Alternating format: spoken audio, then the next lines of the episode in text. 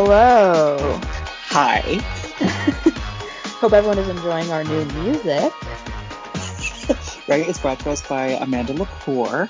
Personal friend of the podcast, Amanda Lepore. Well, have you ever met Amanda? No. What? How, Okay, what? I I have twice. Oh, why?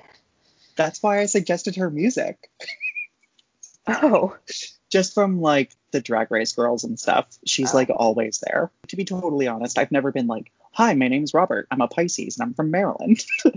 um, but I've been like around her and we've exchanged like one or two words. I Uh, so I would I wouldn't say we're having tea anytime soon. So it's been a week. Um, It?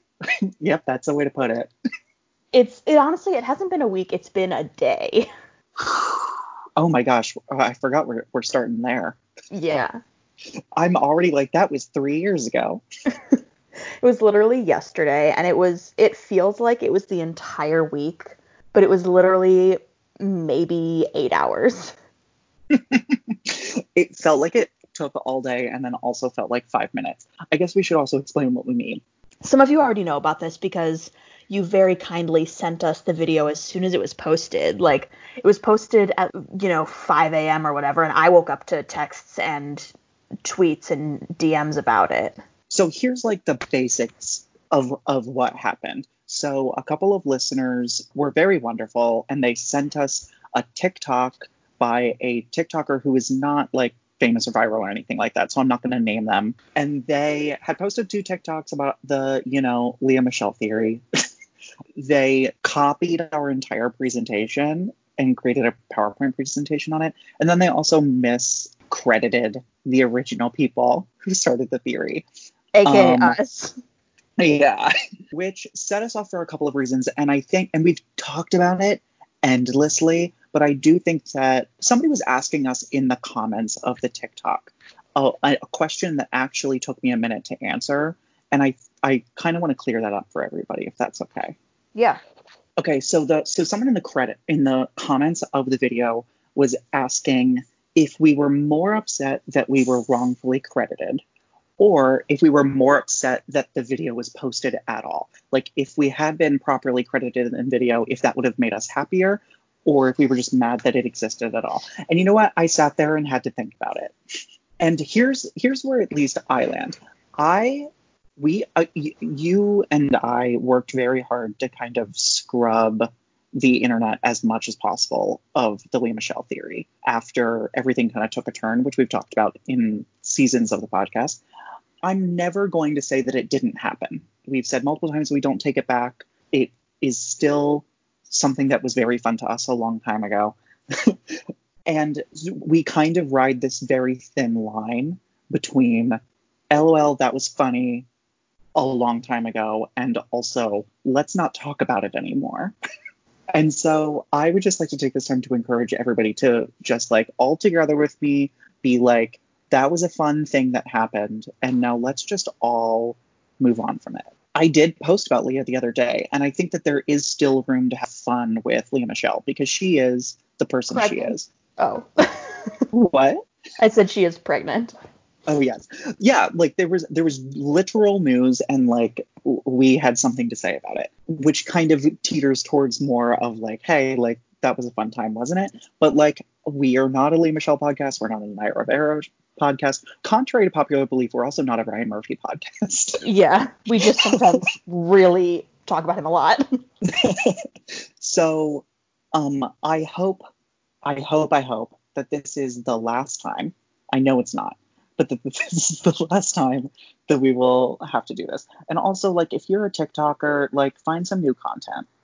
Yeah, that was my big problem with it. Was not yes, it was like we want to leave that in the past and not get death threats anymore, but it was mostly like make your own thing. You know what? If it would have been like, hey, there was a theory that Lea Michele couldn't read a long time ago, and here are the things that I've noticed over the past like year, I'd be like, you know what? Take it. Yeah, exactly.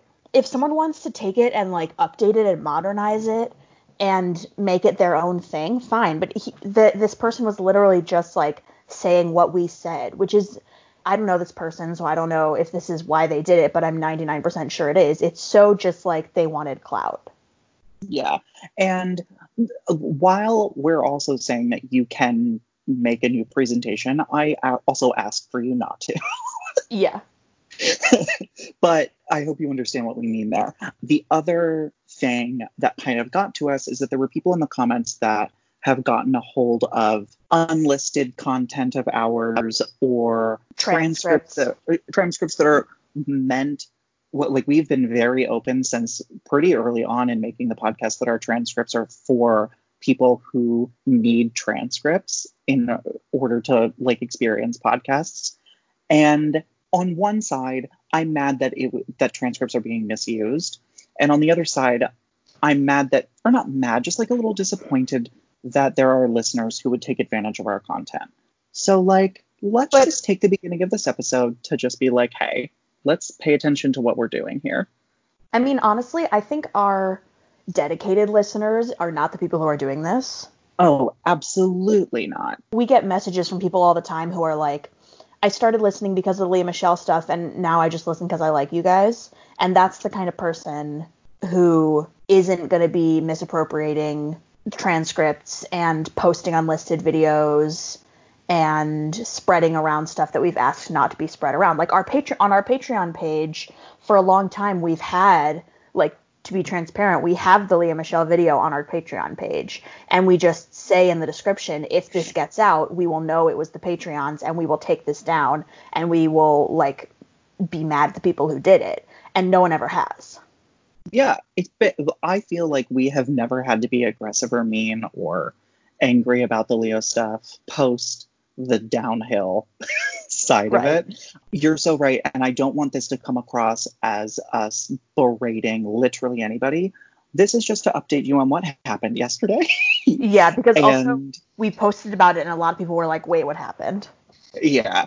And honestly, the feedback that we've gotten from it was very heartwarming. And thank you for everybody that reached out. We're okay. It was not a big deal. It was just something that happened yesterday. I do also want to take this time to say that in the video that was posted, there was false information that I don't want coming back to bite us at any time. In the video, the TikToker said that the original Lea Michele video was taken down by oh, yeah. Lea Michele's people, which is 1 billion percent false. Yeah, not true at all. We never even heard from Lea Michele's people. Yeah, we have had no interactions with them. There has been no legal action. There are two reasons that that video was taken down. One being Facebook Live video. I'm saying it so that everybody knows now. Facebook yeah. Live videos expire after a year, period. We had the opportunity to download the video before it expired, and we did, which is why it exists on the Patreon page. We put him on Patreon page because the the onslaught of hate and death threats that we got when when it kind of went downhill came, we were like, we don't want those people being able to see the video anymore. Only the people that like have been with us and like our patrons and stuff will find this funny. We'll throw it there for them as like a thank you. But yeah, Lea, Lea did talk about us on talk shows, but there was never legal action. And you know what? Not at all. We've also said that on Sirius XM. We've said that in multiple episodes of the podcast. When we eventually did talk to the TikToker, they were like, oh, I saw somebody online said that, and so I took it as fact, which, like, I understand to a point because there has been no follow up in the media because once we went viral, that was kind of it. But yeah, once and for all, didn't happen, probably is never going to happen, hopefully, knock on wood. And like, we're good. She's good and happy. I wish her nothing but the best. Contrary to popular belief, everything we did came from love, or at least some sort of love. And yeah, so we did reach out to the TikToker. The TikToker did take the videos down. And I hope all future TikTokers follow in this TikToker's footsteps. Also, I don't understand how to use TikTok. Yeah, me neither. It's awful. Fix your shit, TikTok. Also, speaking of the comments, there were a lot of listeners in there who, in the comments, were saying, like, oh, this was originated by the podcast One More Thing. It's a really cool podcast. You should listen. So, thank you to those people. Oh, absolutely. And I'm sure, and like Jay, I'm sure that the people listening to our our quarantine episodes are friends of the podcast, like longtime listeners and stuff like that. So like none of this is directed towards you. This is just so that it is said. Yeah. Anyway, that's all I have to say on that. To segue us into the news of the week, I have some news. Well, wait. First, I just want to give a shout out to Abby Davis, whose birthday was is today, but is now yesterday because the episode comes out on Friday. Her birthday's today. She's in quarantine, obviously, in Brooklyn. She did all of the artwork for us, and I just want to say happy birthday to Abby. Oh, happy birthday, Abby. Okay, what were you gonna say? I have some news. So I was looking back at when I was posting the episode last week, I was looking at our numbers on our hosting site, and I realized that two weeks ago now, so our third quarantine episode, was the 100th thing we've posted on iTunes. That's not true. Yes, it is. It's what it says 100th episode. Oh yeah, I guess so. That's so weird because I did the calculations last season and I feel like it was well over that. Well, okay, so it's the 100th thing we've posted on our hosting site, but this is the 99th. This is going to be the 99th thing on iTunes because last week says 98 on iTunes. Whoa. So next week will be our 100th. Oh, because there are things that are private on the hosting site. Gotcha, gotcha, gotcha. That's still wow. Con- wow. Congrats to you. I know. I've edited a lot of stuff. Yeah, you have. You really pulled that off. So I guess actually next week we can have a 100th episode celebration. Oh my gosh, we should. Oh, that would be fun. That's cute. Oh, that that we can figure it out. Yeah, we'll figure out what we're gonna do. That's exciting though. So anyway, that was just something I wanted to share. Okay, I'm gonna ask. I, I'm gonna do the first one only because it's a question and I've been thinking about it for a while. Okay. The question that I have to ask is: there are countries in the world right now that are changing their blood ban from like a year or something that gay men have to be a- abstinent from sex in order to donate blood to three months. Do you know about this? Yeah. Okay. My question is is the fee the response to it is kind of mixed between the UK is kind of saying that a lot of LGBT foundations and stuff like that are actually very excited about it, but then a lot of people are still mad about it and are saying that they're changing it to three months and they're saying that three months is still discriminatory. And I want to know where you fall on it. Do you think that changing it to three months is still a problem, or do you think Yeah. that it's a good thing? No, I think it's absolutely still discriminatory. Interesting, because everybody like everybody in, is reporting on it being like this is a great thing. This is like a huge step in the LGBT movement, stuff like that. But I'm like, okay, but if if if this was like I can't wrap my head around why it's still three months. I do understand that that's usually like the testing period uh, that like you would go get tested in, but still, it boggles my mind that it's 2020 and people think that gay men are the only people that can contract HIV and AIDS. Yeah. Yeah, and also that every gay man has Ha- HIV or AIDS. Yeah, I don't know. I wanted to ask it because it confuses me because I was having trouble understanding why people were excited and also like actively not at the same time. I can understand why like today that that would be like a good thing, but at the same time, I don't know. I don't know how I feel about it. I think I feel a little bit of both. What do you mean? I think I feel that it's still discriminatory because there's no basis behind it, but at the same time I'm like, you know, like that that's better. I mean, it is a step. It's just a really small step, in my opinion. yeah, it's definite. Like in my mind, I'm like, oh yeah, cool. This isn't where that will end, even though it very well might just end there. That was just something that I was wor- wondering about before we get into the cool stuff. Well, none of my news is actually I only have one thing that's like good. Okay, I guess I'll start with Mr. Rogers. Did you hear about this? I did. Basically, Francois Clemmons, who played Officer Clemmons on Mr. Rogers' Neighborhood, which I have never seen, Mr. Rogers' Neighborhood. Oh right, we talked about this because you didn't see the Tom Hanks movie. Yeah. I have no opinion of Mr. Rogers, except now I have a negative opinion of Mr. Rogers because apparently Oh. Officer Clemmons it was is is he alive? Yeah, he's alive. Oh, because he just wrote a book. He's gay, and when Mr. Rogers found out, he chose it says he chose his career over his friend. Mr. Rogers said, Someone has informed us that you are seen at the local gay bar downtown. Now, I want you to know that if you're gay, it doesn't matter to me at all. Whatever you say and do is fine with me, but if you're going to be on the show as an important member of the neighborhood, you can't be out as gay. You must do this because it threatens my dream. So, hmm. like, good for him that he was fine with it as a person. But to say you must do this because it threatens my dream, first of all, sounds like he's in Dreamgirls. Second of all, I have a problem with people who who aren't authentic in their presentation of themselves. Don't I know that? And just to say, oh, in private, I'm fine with gay people, but like publicly, I'm to stay with popular opinion, you know, makes me really annoyed, especially because he had such a huge platform that he could have done an episode about, like, oh, Officer Clemmons is gay, and that's fine, children, you know?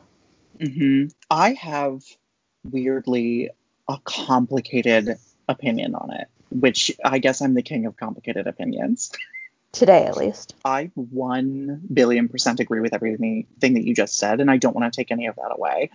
I do want to shed light on that. I can understand how somebody in his position in the mid 60s, being somebody who was like Uh, trying to educate people on racism and wealth and like all of the other things that they talk about in Mr. Rogers' neighborhood to children, I can understand how he was not willing to compromise those lessons for one of the cast members when it's his face on the line in that time period like i can i can like see the producers being like you got to fix this or we're to pull the plug but at the same time i like fully agree with you. I wish that that time period would have been a time where he could have been like oh my gosh i want to like make a whole episode about this. Like have you seen the episode with the pool? I've never seen any of it. okay so there's a really famous episode where he like teaches everybody about segregating where like him and his friend who i think is the same person we're talking about there's like a little kiddie pool and they both put their feet in it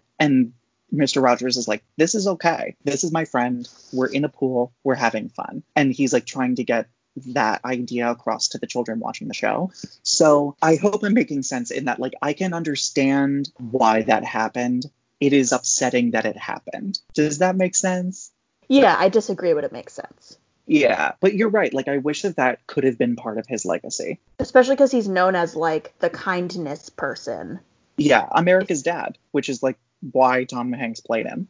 Yeah, it feels like, at least in my opinion, it feels like he could have taken it a step farther and been pro gay. But I mean, yeah, because you could take it a step further and be like, in that time period, like that's when my parents were like watching Mr. Rogers. Not saying that my parents are homophobic because Mr. Rogers didn't tell them not to be, and also not saying my parents are homophobic.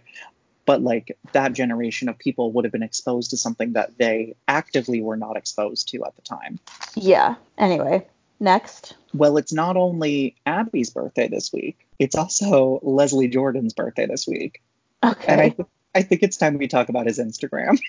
Okay. I love it. And he has merch coming out, and I might buy some. He has merch coming out. Yes, because, okay, so he got, okay, so Leslie Jordan, who we all know from like Will and Grace. every TV, yeah, like every TV show ever done, he's like guest starred on. But yeah, most famously Will and Grace. And he has been posting videos every day during quarantine. He's quarantined by himself, which is super sad. I wish that I could go quarantine with him because he seems like fun. And he posted the other day that people were taking the things that he was saying in his posts and making merch out of it and selling it for to make money. And so he was like, that's bullshit. And they also weren't spelling y'all right. So he was mad about that. So he has created his own merch and then we'll be selling it and the proceeds will be going to charities. I guess that's something to look out for, but also like if you just want to laugh about quarantine, like go follow Leslie Jordan on Instagram. He also has been telling stories about like his life offset in a lot of the things that he's worked on in the past and they've been very funny. Yeah, I like it. It's a lot of fun. So also Will and Grace ended. Oh, right. I love that reaction for you. Yeah, I mean, I publicly have said I don't watch it anymore, so Yeah. Do you know how it ended? no. I wish that the way that they ended the show had been what this whole reboot had was about. without like you know going into the episode or the season or anything like that will and grace essentially move out of new york and they move into a house upstate where they're going to raise their children together and grace ends up being single and will ends up with matt bomer at the tail tail end like the three of them and their unborn children just like move up to a house together and I was like, if that's where we were going to end up, like if you were making the reboot being like, that's where I want to go, I feel like they just trashed the rest of the reboot and wasted what could have been really hard. Yeah. Because I will say the last two or three episodes were more fun and emotional than the rest of the reboot because they weren't trying to be overly political. They weren't trying to harp on the original series too much. They weren't they weren't like trying to do Will and Grace. They just were trying to like give the fans an emotional ending. And they still were able to work in like a last moment for Leslie Jordan and Minnie Driver is in the finale and there's references to Stan and it just like was a very nice ending. Oh, and Karen and Stan like end up back together again. She ends up like getting everything that she's ever wanted and Jack ends up premiering on Broadway from like a very weird sitcom series of events. Yeah, I'm sure. Uh, and so it was just kind of like that like I feel like in the original series finale, even though it is perfect, there's still a lot that you miss. And I was like, wow, I am glad that I did get to see Jack on Broadway and then I got to see these things. But I wish that that's what would have that that was what was set from Jump. Yeah, because the reason I stopped watching is because it was just too much. They were trying yeah. way too hard. Yeah, and this was I, w- I was very happy with how it ended, and I'm glad that I didn't leave with like a bad taste in my mouth. And then there was a special after the finale that was hosted by Eric McCormack and McCormack. McCormack. I don't know. It was literally just 30 minutes of the best Will and Grace moments. Oh, and I like that. Yeah, I loved it. It was really it was really wonderful. And then every time it cut to commercial, I was like, wow, I can't wait for like interviews or something to happen next. And it would come back and it would just be more clips. and, and it was from the whole thing, like the original series and the reboot. It, w- it was really nice. That's like what The Bachelor is doing this summer. I saw that. And I don't know if I'm going to watch it or not. I'm not. It's just a I, clip show. I, I, didn't see enough of the older seasons to care. I feel like The Bachelor is one of those. It's like American Idol, where if you didn't watch the season, you don't care who won. And so I'm like, I I don't need to rewatch the last, you know, six seasons or whatever it was that I've seen. I have four things left. I have three, so why don't you go first? Okay. The Politician is coming back in June. Did you watch The Politician? Nope. okay. So the Politician is one of Ryan Murphy's shows with Netflix. I'm sure everybody knows that it exists. It stars Ben Platt, blah, blah, blah. It is the closest Ryan Murphy, I think, has ever come to doing a new Glee in that there's music and the plots are like batshit crazy. The reason that I'm bringing this up is because I'm actually very excited about season two. Did I talk to you about how season one ended? Yeah. So I'm I'm actually very excited for season two because season two is supposedly going to heavily feature Bette Midler and Judith Light. And while I do have issues with Bette Midler on Twitter, I'm still very excited to see the two of them in like a full length season on Netflix, just like being themselves. Because I think if there's one thing Ryan Murphy can do right, it's do a good pilot, but also it's showcase a certain generation of women. Oh, definitely. So I'm very excited to see like what kind of like insane antics the two of them get up to. So I have two things that happened on Twitter this week. Oh. And both are corporate or not corporations, but organizations making absolute fools of themselves. So Okay. So the first is you probably didn't hear about what happened with After Ellen, did you? No. So After Ellen is a news quote unquote news website for quote unquote queer women. Oh, I get it. After Ellen. Got it. Yeah.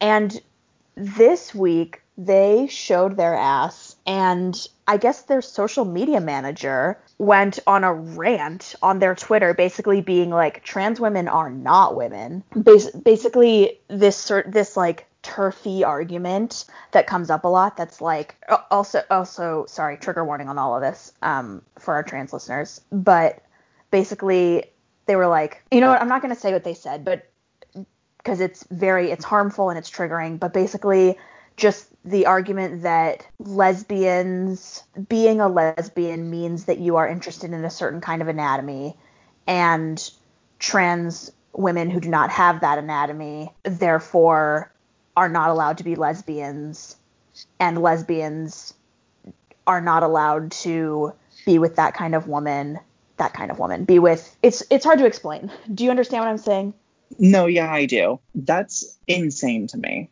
And they basically were like just know readers that real lesbians don't have that kind of opinion and like that you're not alone if you hate trans women. And like you you have a safe place at after ellen. And most people were like okay fuck after ellen the end but some people who follow them were like hell yeah which I- is horrid and everyone i know has blocked them or been blocked by them but basically they no one ever was like oops our social media manager said some stuff we didn't agree with it was just like yep we that's what we said we said we said Correct me if I'm wrong, because this is kind of an, an intense statement I'm about to make, but I feel like this is kind of something that happens a lot in the lesbian community. Am I right? Like, um not necessarily with this case specifically, but I feel like I've heard a lot over the course of doing this podcast of being like, there's a certain group of, of lesbian women that have gotten together and decided that these are the rules. yes Why why do you think that that's so prominent in the lesbian community and not as prominent in the other communities? It's so it's so weird to me. well i mean i think it's a lot of internalized not internalized it's it's just outright transphobia i wouldn't say it's more prevalent in the lesbian community than in other communities because there's a lot of like in the lgbtq plus community in general there's a lot of like policing of bisexuality and Oh, for sure. always when it happens in lesbian communities that something like this happens, it's always under the guise of feminism and being like, well, we're rejecting the man and not accepting that like in this situation there is no man. Like it's it's women, it's only women. And it's just women who happen to have different anatomy than other women. Interesting. That's it, it's it's weird because it's so harmful from a community that has known harm for so long, which Yeah. I just don't which I don't I can't process. Yeah, I mean, well, what it is is it's just like plain and simple transphobia. Yeah, which I guess is why we, uh, I feel like as a community, have been pushing trans visibility harder in the last two, three years than I've seen in the recent past. Yeah. Am I wrong? No, I think you're right. Like, I feel like maybe when we started the podcast, I was like, oh, I think that trans visibility is like kind of okay. And then, or that, that like we're at a good spot right now, and then was proved drastically wrong. And then I feel like, I mean, not to say with the help of Pose, but like literally with the help of Pose and all of the trans organizations and all of the trans actresses that are coming forward and doing and and are booking jobs and getting more projects and like climbing ladders and all that stuff. It's really helping. So I don't know. It that's so hurtful, and I'm so sorry to anybody that heard that and was hurt by it. Yeah. I guess on a happier note, we can talk about uh, Grace Helen Whitener. I don't know who that is. Well, hell am I about to rock your boat? Okay. I don't know why I worded it like that. Yeah, I didn't like Um, that. So, so Grace Grace Helen Whitener is a black, gay, female disabled immigrant judge who Okay. has just been appointed to the Washington State Supreme Court. Wow. Good for them. Yeah. Her? Um. What what are their pronouns? Good for her. Her. Yeah, she, her, and this is what she had to say about it. I try to make sure that everyone that comes into this courtroom feels welcome, feels safe, and feels like they are getting a fair hearing. She also said that in Washington state, there is a limited number of judges of color, and that it's not reflective of the population that it serves. One core canon of our judicial system is is confidence building it into our community. So basically she's like I'm hoping that because I exist, people will feel feel safer. She says, I believe as a marginalized individual, being a black gay female immigrant disabled judge, that my perspective is a little different. so love her. Can't wait to see what she does. And Grace, come on the podcast. That would be awesome. I would love to have her on the podcast. Yeah. Should I say my second Twitter story now? Yes. Okay, this one is ridiculous. Oh no. So, have you heard of the web? Is it a website? Let me see what they are. Oh, their account has been suspended. Wait, that can't be true. Wait, this. Hold on. They were so big on Twitter yesterday. Oh, okay, okay. They literally deleted their account. I don't know whether it's a company or a newsletter or whatever, but it it's this place called BiNet, capital B, capital N, so BiNet, but it's all one word. Mhm. And a couple days ago on Twitter, they decided that they invented the bi flag, and so everyone who has ever used it has to pay them. Hmm. Did they? I don't I don't know because they deleted their account. Oh yeah, and they were asking my. Oh wow. Did you Google it? Yeah. So they say the copyright of the flag is solely BiNet USA's. It does not belong to any one founder, and no founder can approve its use without the president. But okay, this doesn't actually matter. So if you're using the Bi Pride colors or any BiNet USA work, please remove them from your website before we send a, let- a legal letter advising same. Current members of the BiNet Collective and their associated organizations are otherwise welcome to use to the use of the flag. I have a question, Yes, go for it. and I want to take art out of it. Okay. Can you do that? Like, is somebody is Betsy Ross like collecting residuals from making the the American flag? The American flag is public domain. So like, is is the pride flag No. interesting? So if it's a country or something like that, it belongs to everybody because so does the country. But if it's for an organization or for a group of people and it was created for that reason, then it's owned. No, not necessarily. The American flag is public domain because it's been around since 1775. hmm Or I guess this version of the flag has not been, but you know what I mean. Yeah. Um, I mean, I don't understand public domain law. The right, like the rights to the flag have expired. Mm. And so either for countries, the rights to the flags have either expired if they're like long-term flags or they've been waived or they haven't. Like it depends on the country. Interesting. There's also there's been an update. Oh, there has. Twitter users have dug up the 2018 tweet from BiNet USA that cast doubt on the group's claim to the ownership of the flag. In the tweet celebrating 20 years of the bisexual pride flag, the group says that flag creator Michael Page said that it, quote, officially belongs to the entire bisexual community. Oh, Michael told at the Faith, I don't know who that is, that the flag officially belongs to the entire bisexual community and intentionally was launched to provide bisexual plus people a sign we could all call home. so basically they're idiots. Huh. Love people just trying to make a buck during a uh, during an epidemic. yeah, I mean, I'm sure they're like a small organization that needs money, but there are better ways of going about it than this. Absolutely. Oh my gosh. Okay. Have you seen the trailer for Betty? Yeah, What do you think? I think it's fine. Interesting. I think I'm gonna watch the first episode. Oh, that's high praise. So Betty is a new show coming to HBO that at first I was like, this doesn't seem like my thing because it seems to be about just like a group of teenage girls in New York who skateboard. And Yeah. the and the show seems to be just like about the world of like female skateboarding and like New York. But then and I didn't watch the trailer and then last night I was like, oh, whatever, I guess I'll watch the trailer. And then realized that there are two lesbian couples in it and was like, Yeah. oh, and then at the end of the trailer, I was like, I think I really like the filmmaking because the filmmaking looks very realistic. Like it looks like it was a project that somebody put together. It doesn't look like a fully funded HBO like thing. Does that does that make sense? Like it looks a little more indie than what I'm used to seeing from HBO.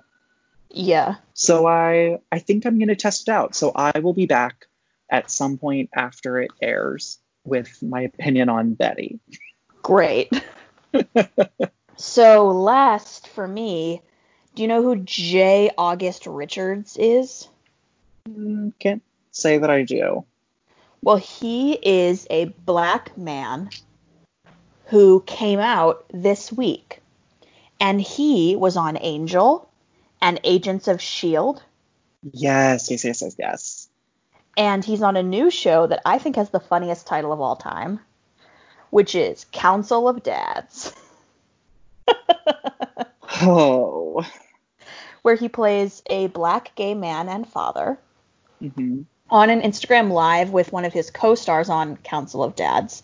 He said, "I knew that I could not portray this gay man honestly without letting you all know that I am a gay man myself," which I think is a very chill way to come out. Yeah, that's especially with somebody that has like a huge fan base from all of the work they've ever done. Yeah, I good good good for him. just to casually on Instagram live be like, "Oh yeah, by the way, I'm gay."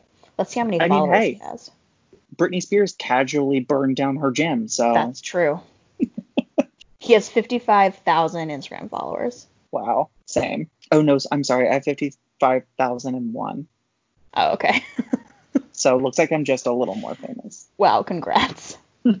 My last thing to talk about before we get into the stuff that we watched this week is also something that I watched this week.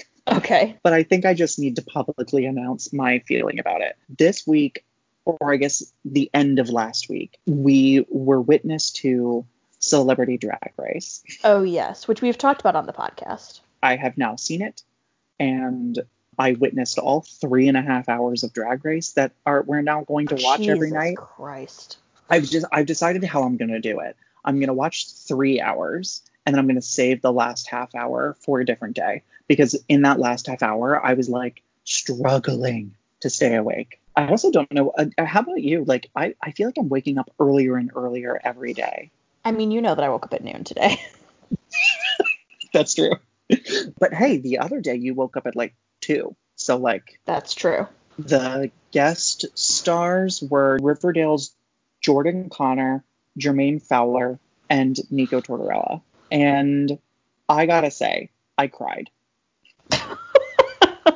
okay. There was just there were two things that happened in it that made me cry, and I promise I won't talk about Celebrity Drag Race every week, but I think these two things were actually very interesting. One of them was so Jermaine when he got put into his makeup, he like looked in the mirror and started getting really emotional, and he talked about how his mom had recently died, and he was like, I look like my mom, and it's the first time I've seen her since she died. And it like gave him all of this confidence and power. And then he ended up doing really well in the episode. And it wrecked me. And then his friend sister i can't remember like walks in and sees him and immediately is like i thought it was your mom. And. I, yeah it like it kind of like got to me a little bit. And i i got a little, little emotional and at the end of the episode the episode ended up spoiler being won by jordan connor who is from riverdale. And he at the end was just talking about in his winning speech about how much he feels like he's changed just in the two days that they were filming. He literally said i think that everybody should do drag at least once in their life because it's changed mine and trixie started crying and it you could just like tell from the way that he was standing and the way that he was presenting himself after he won that it actually had changed a lot of how his perspective on the gay community and the drag like following and it, it was it was just like such a genuine moment that i cried Aw. I like that. so if that is what celebrity drag race does every week in the four or whatever weeks that they're doing it bring it on i'm here for it So now let's talk about We're Here. yes so i watched it and also my mom watched it Oh, that's great. i gotta say i cried through most of it Really? I didn't cry at all. It is also not what I expected it to be. In what way? Well, when we were talking about it before, I was like, I think that they go to the town and then just pull like three bigoted people and like teach them about drag and then they change their life. And that is not what happened. Yeah, I guess. Maybe it's something they'll do at some point, but um, it it seems to not be the intention of the show. Where yeah, I guess it's three accepting people. Yeah, so it's Eureka, Bob, and Shangela. Yeah. And they're all the premiere was them in Gettysburg, and they are each paired with a person, and they put on like a drag show at the end of it, at the end of the episode, and like the whole town is invited to it, and the they're like I don't know what to call them. I'm just gonna call them clients. Um, but their clients like perform and learn life lessons and stuff like that. Where I cried is I truly did not think the woman's daughter was going to show up. Oh, me too.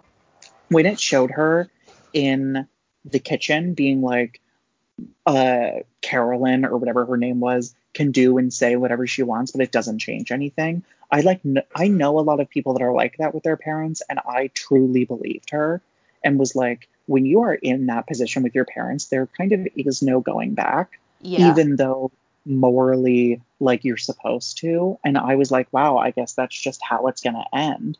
And then when she showed up, I I was so emotional. And then when the mom took the like stained glass jacket off and was wearing the rainbow dress that apol- that had like the saying apologizing to her daughter on it, I was like so overwhelmed. I liked that the daughter came. Obviously, I know it's not scripted, but I I I liked that the daughter came, but I also liked that we didn't get like a reunion between them because that was way more realistic.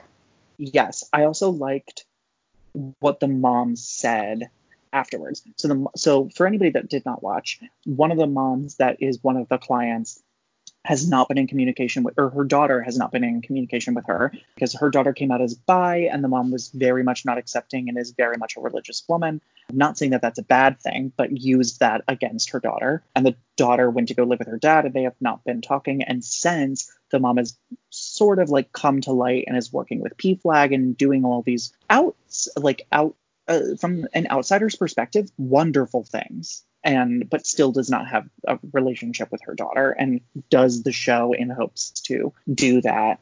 And her speech at the end of the episode where she was like, I will never be able to give the kindness back that I have received from the community. Yeah. Uh, I was uh, that I like lost it. It was a really interesting story because we don't often see in media parents who have a bad reaction and then a bad reaction to their child coming out and then like pivot and fix it. And when we do see that, we always see the child being like, hooray. And so I thought it was really interesting to see the daughter saying no and seeing the daughter genuinely conflicted about her mom instead of just being like, oh, she's good now, great. Yeah, I would be curious to find out what has happened since the recording because you can definitely tell that the daughter was affected by what happened. I Yeah. am not in a position to tell her how to feel or what she should feel, and obviously do not know the full scope of what happened. But like, I'm glad that she was at least moved to some degree by what was happening and what her mom did because there are a lot of parents out there that would not be doing those things Yeah. and and you're right i also feel like the other situation that we tend to find is parents that do turn and start doing all of these wonderful things but only after something very tragic has happened to their child like have you ever seen prayers for bobby yeah. like something along those lines and so it was it was uncomfortably refreshing to see a story like that on tv Yes, agreed. And again, I know that it's not scripted, like it's a documentary, but that's still a refreshing story. Yeah. And I love that reality series like this, and like even with documentary stuff, there's still a lot of like, hey, you should probably do this because it would be good for the through line. And I won't say that there's not that in the show, but when they do that, it's very clear that that's what they're doing. Like when Yeah. they're all dancing around and when they're just like having fun, it's like very clear that that's that was the goal. But it would have been very easy for those producers to go to the daughter and be like, "Hey, we need to like do some stuff with you and your mom." And I'm Yeah. I'm glad that they respected their situation enough to not do that. Definitely. And I and I do think it was more powerful that way. I'm really excited for the rest of the season. yeah, I probably won't watch it because I don't have HBO, but That's fair. My mom also really liked it. I'm glad. I thought that it was very interesting that this week we saw a non-binary drag queen and a cis woman drag queen. Who was non-binary? Uh, Nico. Wow, look who's forgetting who's non-binary now. Oh, I thought you meant in We're Here. Oh, I just mean like in the week in general. Oh. And something crazy that happened on Celebrity Drag Race is when they do talk about Nico's non-binary identity, they then have to like stop and explain it. Somebody said something on social media, and I wish I could remember who it was so I can quote it, but they were like, Has the demographic for drag race changed? Like, drag race used to be something that was made by and for queer people, and now it's more educating than anything. And I was like, I think you're right, but I can't say that it's better or worse. Yeah. And you know what? If somebody learned how to use they them because Nico was on Drag Race, great. Yeah, then then good for them being Nico and them being the person who learned. Yeah, and I hope that because of Nico and sort of also the mom that did Drag and We're Here, that we'll start to see that on Drag Race in some form. And I, yeah, without saying too much about Rue. Yeah. Okay. So then so a secret love. Let's talk about it non-spoiler first because it did come out yesterday. meaning Wednesday or meaning Thursday? Sorry, meaning Wednesday. Oh. But I'm going to let you take the lead on it. I didn't like it. Interesting. I loved it. I mean, I didn't dislike it. I just wasn't deeply moved by it. I was moved at the end, but it was it just wasn't what I thought it was going to be, and it wasn't what I wanted it to be. I thought it was going to be more about the history of their relationship and not about their relationship now. And I just wasn't really interested in their relationship now. I am interested in their relationship now. I'm not saying I was like, fuck this, but I wanted to know more about like, we don't really have a lot of depictions of being queer in the 30s and in the 40s. And I wanted to know more about the League of Their Own team. And I wanted to know more about Pat's backstory it just for me was too focused on the present and was too much about like how do you deal with an elderly relative and not about like here's this couple. Interesting. I recognized all of those things, but I liked it for that. I do agree with you in that I think the more interesting parts of it were when they were digging through their old stuff, being like, here's pictures of us when we were together, and here's how we had to like do things and sneak around and the the when when Pat reads the poem that she wrote Terry, yeah. like all of all of that stuff was definitely more interesting than just the rest of it being like where should we spend the rest of our yeah, life? Yeah, then being of, like should we move back to Canada or should we stay in Chicago or should we go to this place yeah. go to Florida? And I was like I don't care, just go somewhere. It like it almost seemed like a sequel to a documentary that we hadn't seen yet, but how I took it was more like I feel like we don't get a lot of depictions of elderly queer couples. And so I actually liked seeing them more in the present than in the past. It made when they showed them in the past, and especially towards the end when they start doing like the montages and stuff, uh, it made me appreciate those moments more, seeing where they eventually ended up and that they are like happily together and that everything's okay. And like all of the all of the, the little parts of it where like when they're getting married and it like zooms in on their hands being held, but they're still kind of like down and away from everybody. They're not like together, like up on somebody's lap or something like that. I I like really appreciated seeing an older gay couple. That is kind of what influenced my opinion, my like emotions towards it. Yeah, I definitely agree that I think it's interesting seeing an older gay couple and that it's it's like very cool to see that because we don't see that a lot. I think I wish if they were going to show us an older gay couple, they showed us like the gay parts of that because they could have been any couple when they were like, should we move here? Should we stay there? And then the whole thing about like, uh oh, Diane doesn't like Pat and Pat like likes Diane or does she? But there was like that little part where they're going to the nursing home and the nursing home woman says like, oh well, we've never had any same-sex couples before, and the couples and Pat is like, well, we're together, or one of them is like, well, we're together, and she's like, oh, that's great. I wanted to see more of like, what is it like trying to get a same-sex couple into a nursing home in like in 2020 or whenever, I guess it was 2018 when they were doing that. and like what is it like for an older couple to be gay and not just for an older couple to exist. Yeah, I really liked the there was a part really early on when Pat was on the phone with one of Terry's doctors and was like, "Oh yeah, it's her cousin." Yeah. And it was just it was so effortless for her to say that. The little like details of that was definitely what hit harder as opposed to the rest of the documentary. It is, however, the second documentary where somebody who I thought would be a hero was actually a villain. Oh, Diane. Yes. Diane was was the equivalent of the mom from Circus of Books for me. Definitely. I could not believe her. And it's also like I went through a very similar situation with that, not with an elderly gay couple, but with my great grandparents and stuff.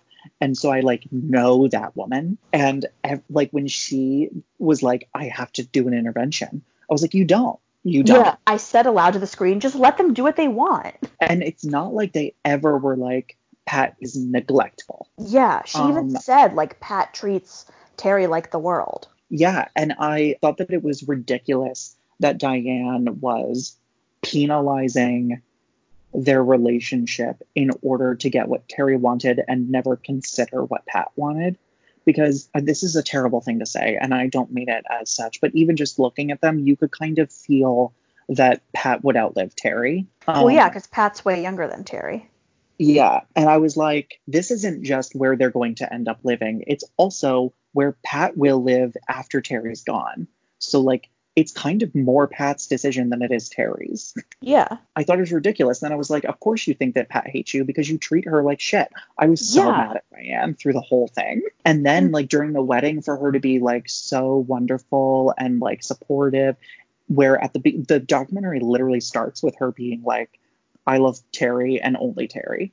Yeah. I do think that it was very healthy of her to go to Pat and be like, I feel like you don't actually, that your feelings toward me are not genuine. I feel like that's a thing that should have happened, and I'm glad that it did, but I don't feel like it changed anything. I um, also think that should have happened 20 years ago. Oh, absolutely. Also, like, is Diane okay? Like, does she have a life? She had that little kid, remember? Oh, yeah. Diane, if you listen to the podcast, I'm sorry. I don't know. I just could not believe the intervention scene when she's like, I will never, ever, ever, ever, ever put Terry at risk. I was like, how are you going to turn around and say that to somebody that's been with Terry for 65 years? Yeah. With the whole tremor situation, like, doesn't really get into like their medical history or background or anything like that. But like, even with the tremor, I was like, it's not Pat's fault that she has a tremor. It's not Pat's fault that none of the medication is working. It's not like we, they literally show Pat talking to the doctors about the tremor, I was like, I don't. It made I Diane infuriated me, which yeah. made me even that much more upset when at the at the end of the documentary. Yeah. I cannot tell you how upset I was when it cut to at the very very end when it was like Terry died and Pat is still alive. Oh, I wept.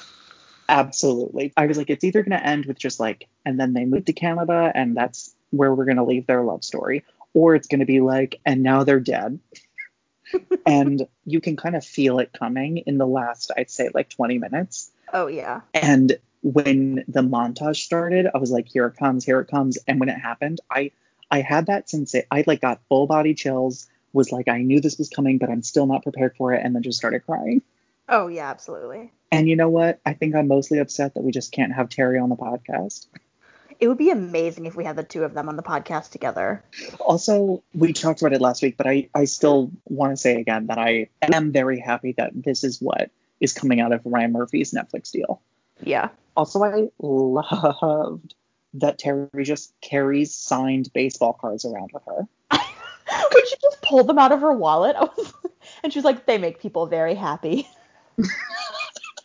I definitely would have loved one. Yeah, I want one. I also do have a question.